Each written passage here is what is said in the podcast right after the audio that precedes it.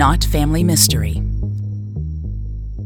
Christmas Eve 2020, a family vanishes in the middle of the night. The front door left wide open, both cars in the driveway, the table set for dinner. The only clue left behind a note saying they're acting of their own free will. Where did the Knott family go? And why? I'm Dawn Christensen, and you're listening to the Knott Family Mystery Podcast about the unsolved disappearance of Ray and Carla Knott and their six children.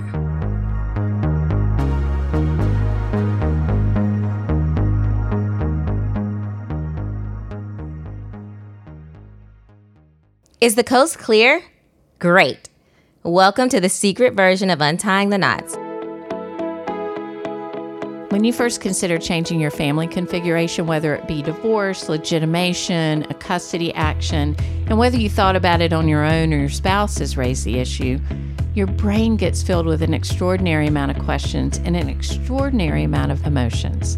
I'm Dawn. And I'm Kristen. And we're going to be answering all of your family law questions in hopes that it will help alleviate some of the unknowns you're wondering about. Welcome to Untying the Knots. Between the two of us, we have 45 years of legal experience. We've been involved in over a thousand cases, including our own. We've handled all types of issues involving families, including same sex marriages, divorces, custody modifications, and child support. We've had clients who've been married and divorced to each other multiple times, and we've helped people who have been together for as little as two weeks and those who've been together for over 30 years.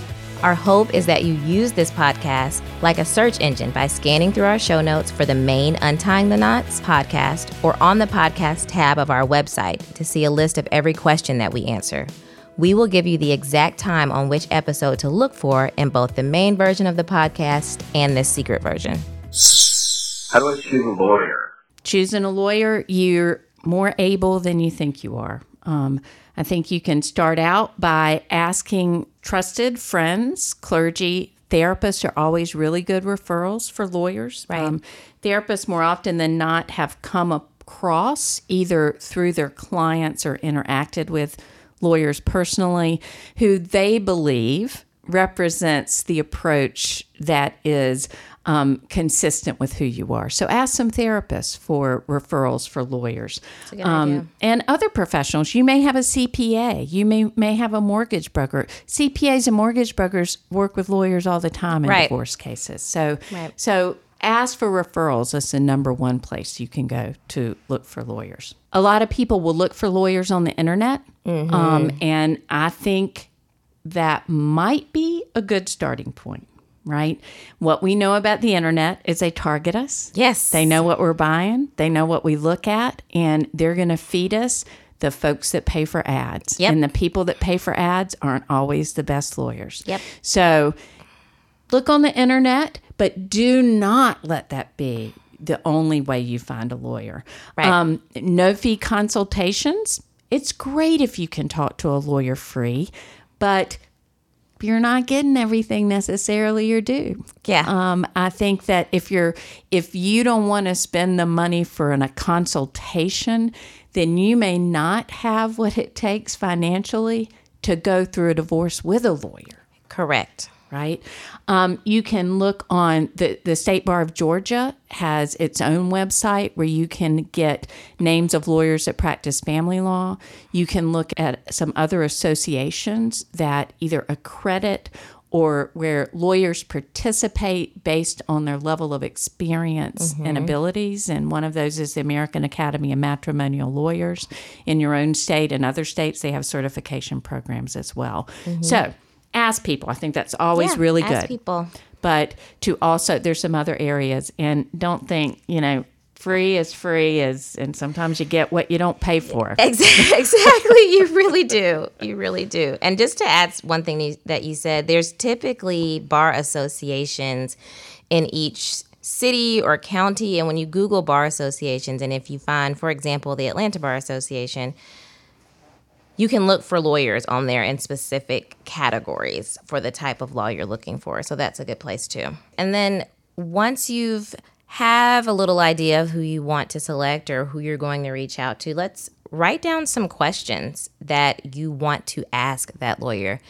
I always get excited when I have a client who comes in to consult and they're really prepared and they have their questions together that they want me to answer for them. I obviously know what I will share, but this is your opportunity to get information from someone who knows the law, knows what you're entitled to. So take some time to think about what questions you want to have answered when you go speak with someone for the first time. Yeah. What kind of questions should I ask when I first meet my lawyer? How much is this going to cost? No, okay. Before we ask that, you may ask, you know, what percentage of their practice is devoted to divorce and custody issues? And remember, we talked about you having written down your priorities. So you want to ask that lawyer if they're proficient and what percentage of their cases deal with the priorities that you've already outlined for yourself. This is an opportunity for you to interview the attorney as well. Don't be intimidated because this person is a lawyer. Yeah. And you also want to find out if you've, you know, depending on the types of assets you have, what is that person's experience with that level of assets? Do they have experience in business valuations if there's a business to value? If there's cryptocurrency, are they right. familiar with cryptocurrency and have you done discovery in that area? You know, if there are custody issues, you really want to dig into whether or not they have experience in custody, and particularly if there's some of the sub issues such as substance abuse, mental illness um, sexual abuse or domestic violence, you really want to find that out. Everybody will say, yeah, yeah, yeah. But I would ask very specific questions about that. Definitely. You don't want a lawyer who's just gonna blow you smoke and tell you whatever you want to hear. So, this is a time for you to try to understand some realistic expectations from your lawyer and ask about possible outcomes based on your specific facts in your life, in your case.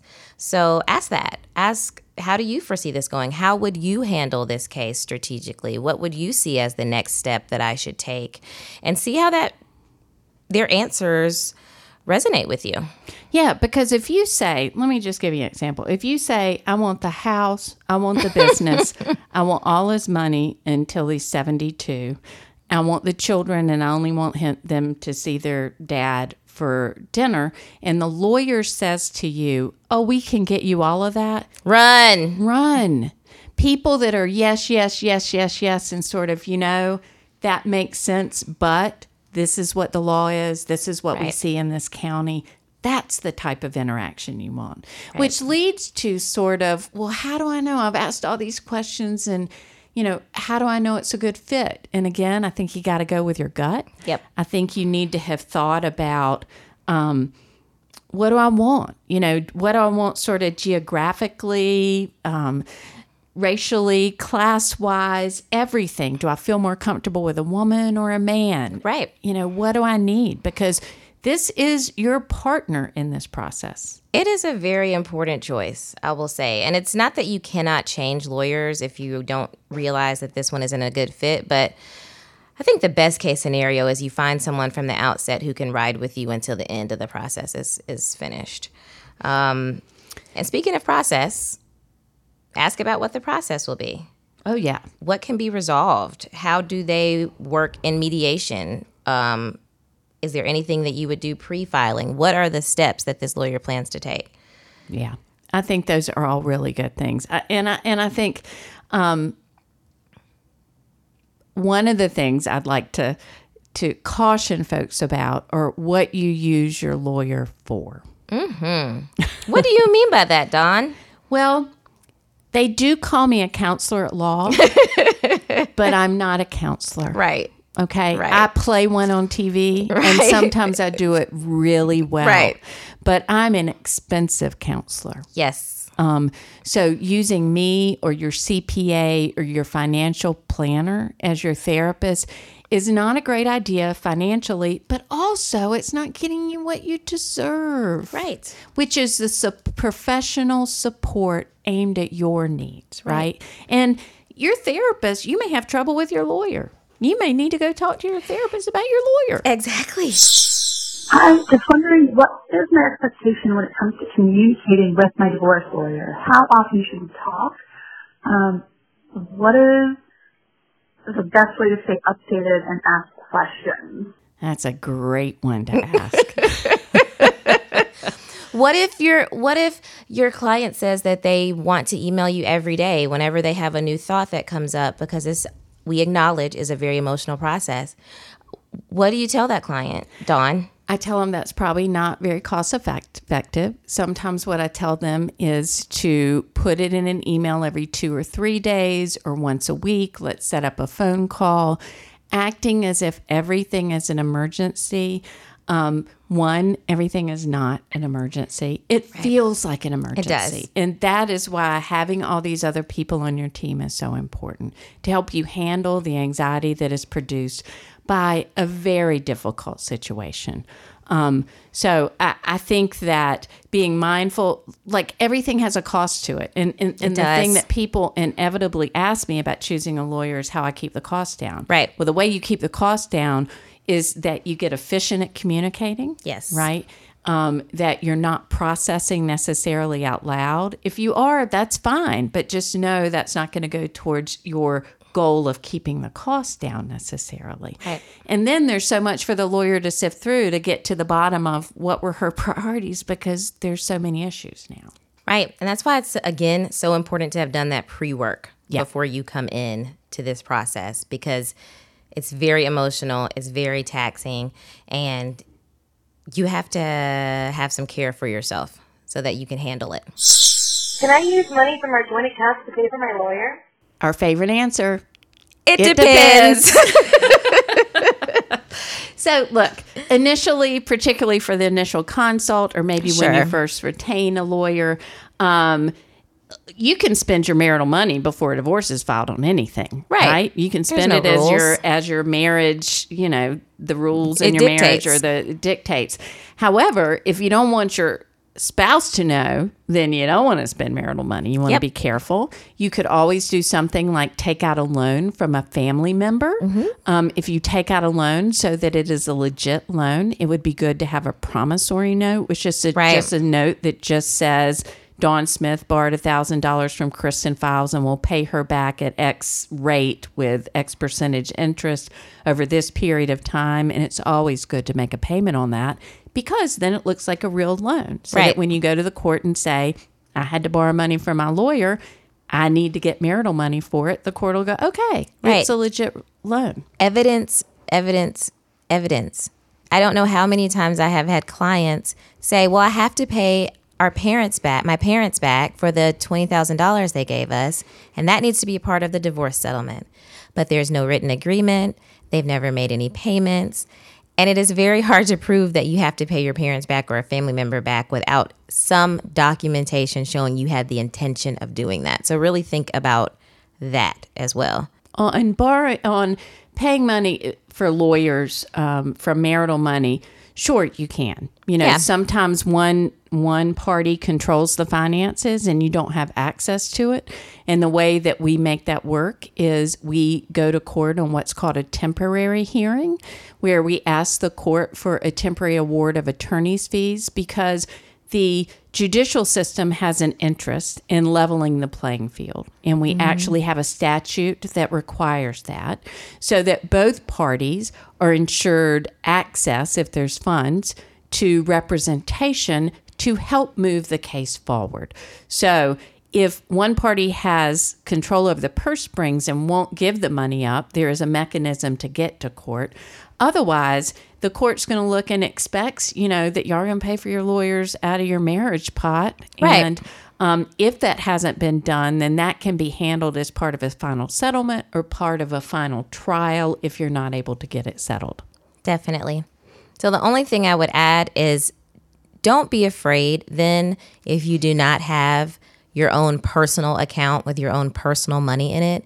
If it's time and you've consulted and you're ready to move forward, you can use a joint credit card or a marital account to pay for your fees. Can I have my soon to be ex spouse pay my attorney fees? It depends. It depends. So there are in most states, and certainly in Georgia, statutes that provide for the payment of attorney's fees, but it's not a for sure thing. I will tell you in a divorce action, Um, the court or the is very interested in what's called leveling the playing field. So the resource spouse having more resources in order to pursue the action and the other spouse having no resources, the court will try to correct that. The problem is we have these human beings that are judges and each judge has a different idea. Oh, I'll award attorney's fees at the end of the case mm-hmm. versus at the beginning of the case or in the middle of the case. And that can really hamper a non resource spouse's ability to pursue the action. It does. But yes, you can. I do not believe you should count on it. Right. Um, that is what I tell people. And even if there is an award of attorney's fees, it's reasonable attorney's fees right? It is. It's, There's no guarantee they'll pay it all.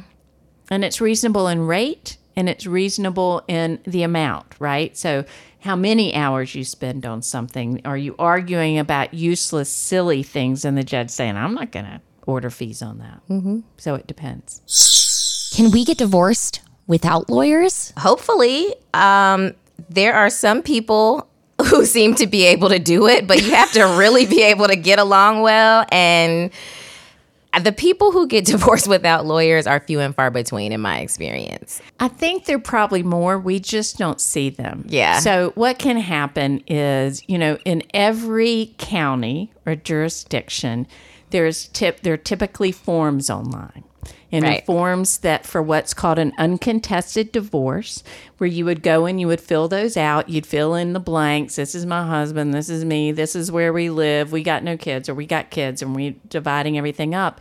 And they'll even have a form for a very basic, very rudimentary settlement agreement mm-hmm. that you can fill out if you've reached agreement on all major issues, and that would include children, child custody, child support, equitable division of asset and debts, and maybe spousal support, maybe. If you've reached agreement on all those and have written them down, whether it's in that form or on the back of a cocktail napkin, and you've notarized it and signed it, you can get divorced. Yeah, you certainly can.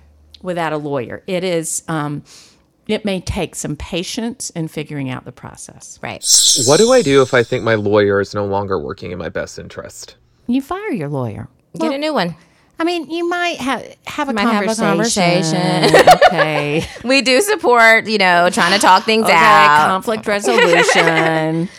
but you know, I think it's I say to clients often and even at, at, the consultation stage, this is your life, your children. This is very important. You need to feel comfortable and confident with the attorney whom you have.